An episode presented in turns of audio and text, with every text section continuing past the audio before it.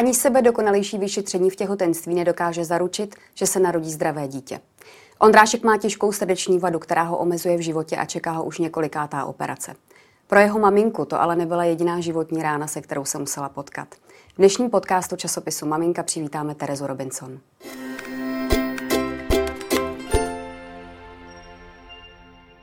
Naším hostem je Tereza Robinson, rodinná koučka a mentorka. Dobrý den, Terko. Dobrý den. Ke své práci jste se nedostala náhodou a k tomu se dostaneme za chvíli. Uh, vy jste příklad toho, že co tě nezabije, to tě posílí a to doslova a kliše to není.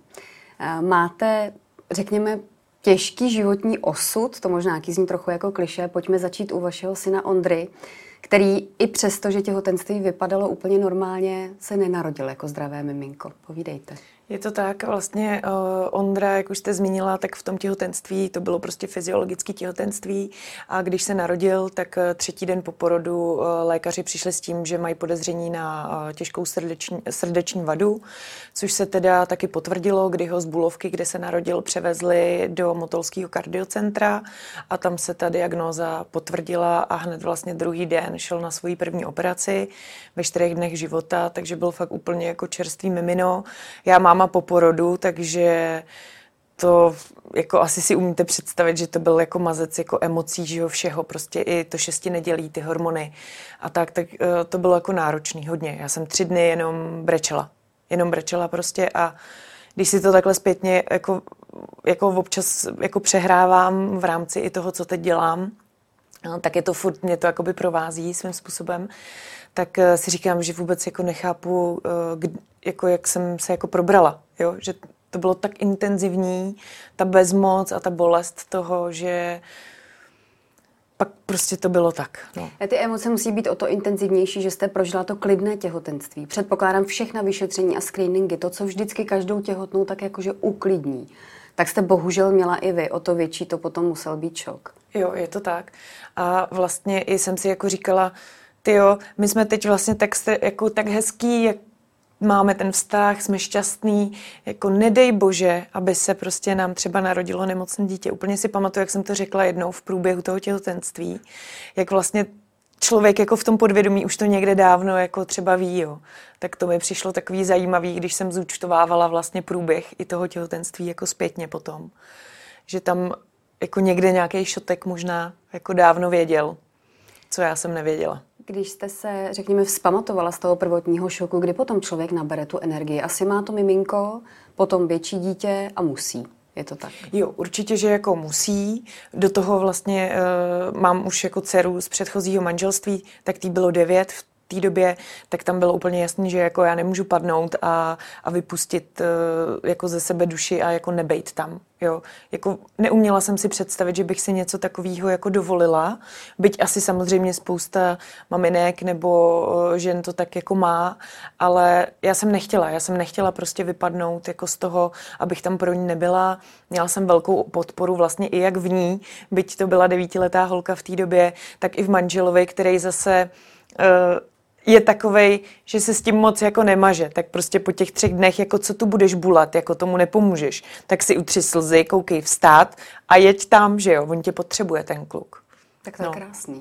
Na no. druhou stranu, tahle podpora je asi potřeba, bez ní to nejde. Co Ondráška čekalo? Pojďme k takovému tomu veselějšímu, abychom řekli, že to je skoro normální kluk, jenom s nějakými omezeními. Co má za sebou teda ohledně toho zdraví? Tak za sebou má vlastně tu první operaci, kterou jsme zmínili, pak druhou ve třech a půl měsících a teď eh, nás čeká ta další třetí, která by měla být eh, doufejme, jakoby finální, minimálně finální do té podoby, eh, jako kdyby mohl mít jako ten život prostě plnohodnotný a ty omezení by se doufejme mohly i jako snížit. Ta omezení momentálně jsou jaká? Jak on prožívá, teď je mu tři, budou mu čtyři, jak on prožívá normální den a vy s ním? Je to tak, eh, těm běžným vrstevníkům nestačí, takže my, když jako jedeme v tom jeho tempu, tak eh, pro nás to jako by vlastně už v tu chvíli není nic, eh, co by nás nějakým způsobem omezovalo. Jasně, když jdeme na kolo, tak ujede 200 metrů, 150 metrů a už jako nemůže, potřebuje si odpočinout. Teď i tím, že vlastně se blíží ta třetí operace, tak tím výkonem jde jakoby přirozeně trošičku jakoby níž ještě, eh, což se teď jako v těch eh, řádově pár měsících eh, do té poslední operace dít ještě jakoby bude. Ale Jo, jako uvedu příklad, třeba když jdeme do bazénu, jo, tak jako za 10 minut on prostě rychle promodrá, rychle prochladne, protože nemá takový prokrvení toho těla. Takže je tam prostě jako Ondra, který je jako fialový, ale strašně šťastný v bazénu a nám to vždycky stojí za to, že jdeme třeba jenom jako na půl hoďky, jo? že prostě ty jeho limity jsme přijali, máme je, jako žijeme s nima vlastně všichni. Když si to chceme jakoby užít prostě jakoby jinak, tak se umíme vystřídat, že u dětí a tak, aby zase ty, mm, který je nemají, eh, nemuseli jakoby vždycky jako s těma omezeníma bejt v tu chvíli. Takže eh, to i jako variujeme různě a tím, že je nás pět, tak je nás hodně, tak jako vždycky se to nějak jako vymyslí. A tak to je takový, jo, třeba, že tam člověk vidí ty limity a teď samozřejmě chodí jako i do integrované školky, kde jsou děti s dalšíma diagnózama a nestačí jim no, výkonnostně. Takže prostě, abyš šel se školkou na procházku nebo na výlet, tak to jako není, není možný. Mm-hmm. Člověk by si řekl, že jste si to už vybrali, ale eh, Ondrou to vlastně neskončilo, i když vlastně Ondrův život bude nějakým způsobem asi omezený, vy jste s tím smířený, ale vás čekala ještě další rána. A pojďme mluvit i o ní, protože potom se chci následně zeptat na to, co vás posílilo, že jste zvládla to, co jste zvládla, k tomu se dostaneme v závěru. Tak co následovalo, když byl Ondrášek ještě úplně maličký? Tak když byl malý, tak já jsem poměrně velmi rychle vlastně otěhotněla znovu. Eh, začátek toho těhotenství byl úplně v pohodě, prostě všechny vyšetření vycházely jako parádně. Samozřejmě ta obava, ten strach tam jako byl. Bylo to teda neplánované těhotenství, ale jako nic nám nebránilo v tom, jako v něm prostě se trvávat, jako zdraví nasvědčovalo, jako to mé i jako mimina, že je všechno v pohodě. A pak jsem šla jako na běžnou kontrolu eh, před Vánoci, protože tam že pak jako byla nějaká delší prodleva a už to bylo jako v pokročilém stádiu vlastně těhotenství, už jsem jako byla v půlce. No a teď eh, prostě jako srdeční aktivita nebyla najednou. Jako ráno jsem ještě jako by cítila vlastně pohyby miminka a, a jako v poledne prostě nic. A, a to bylo jako tam člověk leží že, na tom ultrazvuku a jako ne, prostě ne, proč jako já, jo, zase. Proč? To by mě přesně napadlo. To je úplně jako jedno nemocný a druhý žádný. Jako komu jsem co jako udělala, že jo. No a teď jako lékařku mám už delší dobu, rodila i Ondráška, takže jako by známe se. Z toho byla taky jako špatná a vlastně už ten den mě rovnou jako odeslala na Bulovku a bylo jasný, že budu muset jako tu holčičku porodit, protože vlastně už byla jakoby tak velká, že to nejde jako jinak. No. To je naprosto asi šílená zkušenost, nepřenositelná. Řekněte no. mi, jak jste se jakoby před, přes tohleto dokázala dostat, protože takový ten pocit sebelítosti, proč já, to si myslím, že je první, co by jo, každý tak prožíval. První, že jo, jako eh, by člověk je v té roli té oběti, že jo, tak to je to jako nejvíc, jo. Asi co je jakoby pr, pr, primární. No ale pak prostě jako vidíte doma toho Ondru, pak tu Lauru, že jo, za dva dny štědrý den a teď jako, ty jo, co jako, teď budu dělat, no. Takže jakoby nejhorší bylo asi to vědomí toho, že vlastně než ten porod se jako rozběh, protože to tělo na něj nebylo připravené, tak to trvalo dva dny. Takže dva dny prostě jsem jako vyčkávala, že jo, a podpory, podpořená samozřejmě nějakýma jako chem, chemikáliemi a tam jako farmakama. Jsem čekala, jako kdy to vypukne. Ale pak se objevila moje lékařka na Bulovce, kdy říkala, vy na mě asi jako čekáte. A já říkám, no, asi to tak jako bude. A fakt od té doby, co přišla, tak uh, za dvě hodiny bylo jako hotovo, no. Mm-hmm. A bylo to, jako nejhorší bylo vlastně to vědomí toho, že jakoby máte v sobě to mrtvé dítě, no. To mm. bylo jako těžký. To bylo těžký a že to jako dlouho trvalo. Já jsem obecně asi ne moc trpělivý člověk, takže pro mě to bylo takový, jako, že bych jako ideálně jako přišla šup, šup, šup, jako aby to a, no, aby to bylo. Takže dva dny tohohle jakoby čekání a vyvolávání toho porodu bylo jako těžký. A já jsem tam i chtěla být sama, protože jsem si říkala, že jako můj muž, když tam vedle mě bude sedět, já vlastně jsem jako neměla ani pocit, že bych si s ním jako měla co říct v tu chvíli. Tak jsem byla radši, když nakoupili kaprávo, zdobili stromeček, odjeli si první jako vánoční návštěvy beze mě. Prostě žili to, prakticky Žili prostě, věci. ano, podle, mm-hmm. podle eh, plánu prostě a já jsem jim pak volala, že vlastně už teda jako je po všem, ať si mě vyzvednou z návštěvy, až pojedu. A bylo to no, takový, že jo, i na ty Vánoce, tak člověk má to břicho, že jo, který už je jako prázdný, tak jsem řešila, co si vezmu na sebe. Byť vlastně taková jakoby jakoby pitomina. Jako jo. banalita v tu jo, jako chvíli, jo, jo, jo, potom, co se stalo. ale mně to přišlo tak jako obrovsky důležitý, jako co já si vezmu k té štědrovečerní večeři, jako. Jo, prostě. A pak jsem brečela tak jako různě v té koupelně, aby, abych to tam jako moc jako nekazila, nechtěla jsem jim moc kazit jako tu atmosféru, no. Byť samozřejmě jako bylo to tam, že jo, všichni jsme to věděli. Pojďme na něco pozitivního a to je Vojtíšek. Ať v tom Jo. příběhu se posuneme. Vojtíšek je taková vaše odměna za tohle všechno. Ano, myslím. jo, jo, jo, to říkáte hezky, Terezo. Vojtěch je dítě za odměnu a to jako se vším všude. On je opravdu naprosto jako pohodář, jo. Toho jako málo co rozhodí. Ten si jako spí a hraje si a, a je to takový, já říkám, že je to jako dítě i s prstem v nose, že prostě on fakt jako toho moc jako nepotřebuje oproti tomu, co jsme si prožili s tím Ondrou, je to, je to fakt jako je to hezký, že, že si to člověk má s čím srovnat zase, protože tím, že Laura byla velká, tak člověk už toho taky spoustu zapomněl pak, že jo. A to, tak eh, v tom srovnání je to teď eh, jako takový sluníčko na, na závěr, no.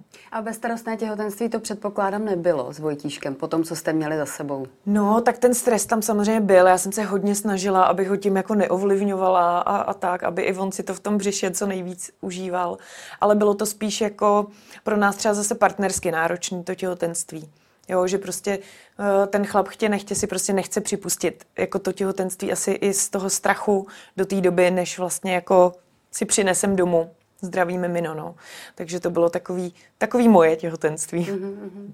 Já jsem Terko říkala na začátku, že jste rodinná koučka a mentorka. A k tomu vedla tady ta vaše dlouhá cesta, kterou jsme momentálně osvětlili.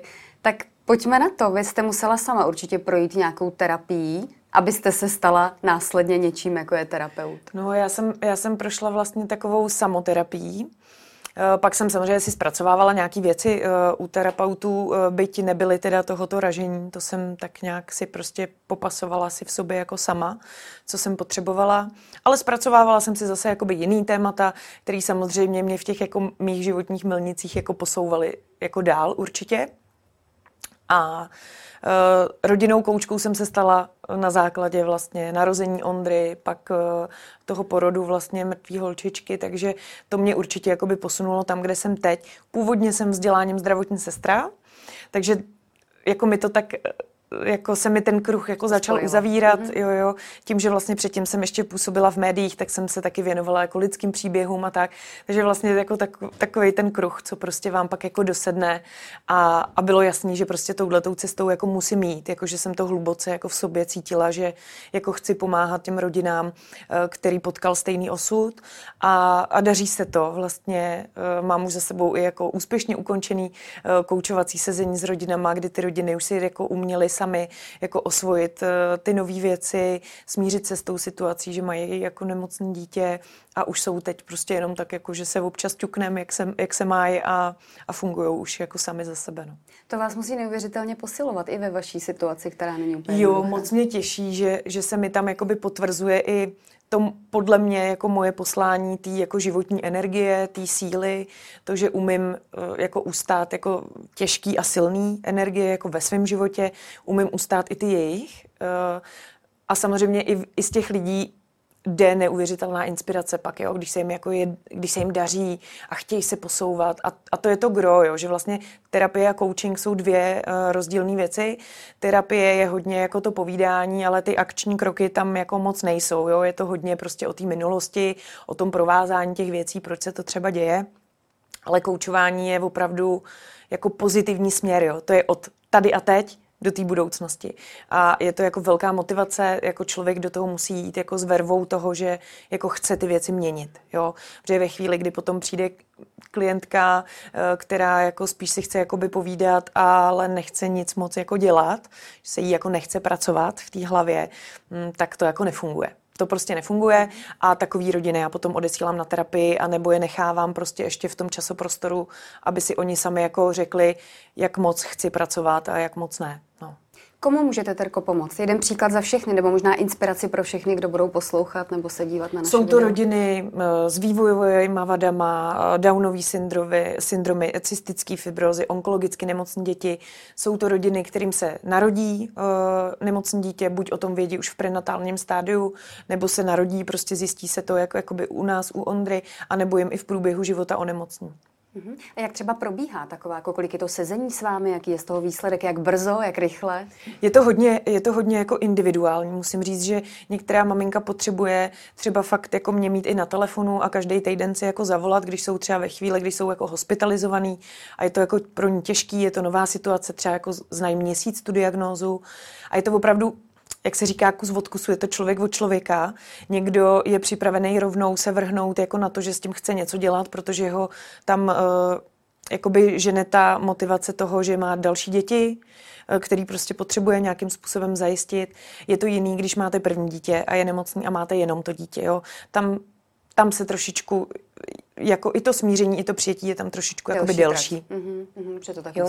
Ale taky to jde, samozřejmě, jo, jakože uh, je to, je, to, je to různý. V průměru je to třeba ideálně jakoby šest sezení. Nejlepší je, když přijde maminka i s tatínkem, což nebejvá pravidlem, protože prostě muži nechtějí uh, úplně do toho jako jít vždycky na první dobrou, takže nejdřív třeba přijde maminka a tatínek se nakonec i třeba připojí jako uh, při třetím sezení, což je taky jako fajn. Ideální je, když přijdou spolu.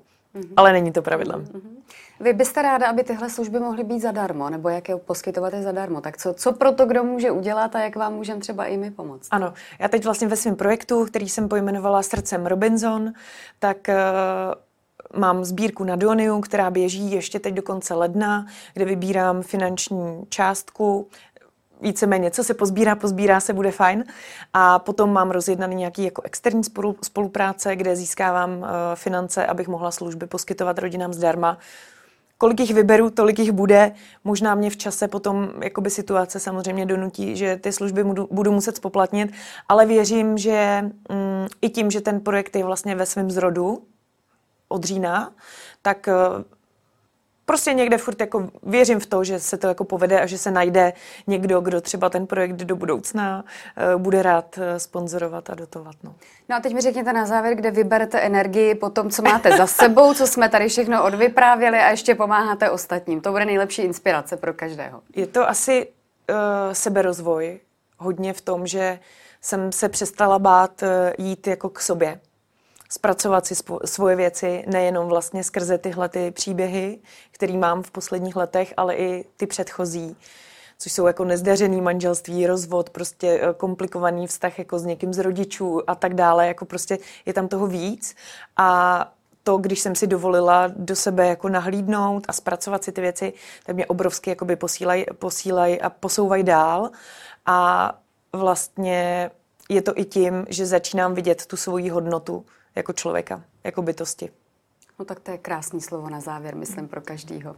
Moc držíme palce. Ondráškovi Děkuji. na operaci do dalších dní i do vaší kariéry, koučky. Jen Díky to nejlepší a děkujeme za návštěvu. Mějte se krásně. Děkuji za pozvání. Díky.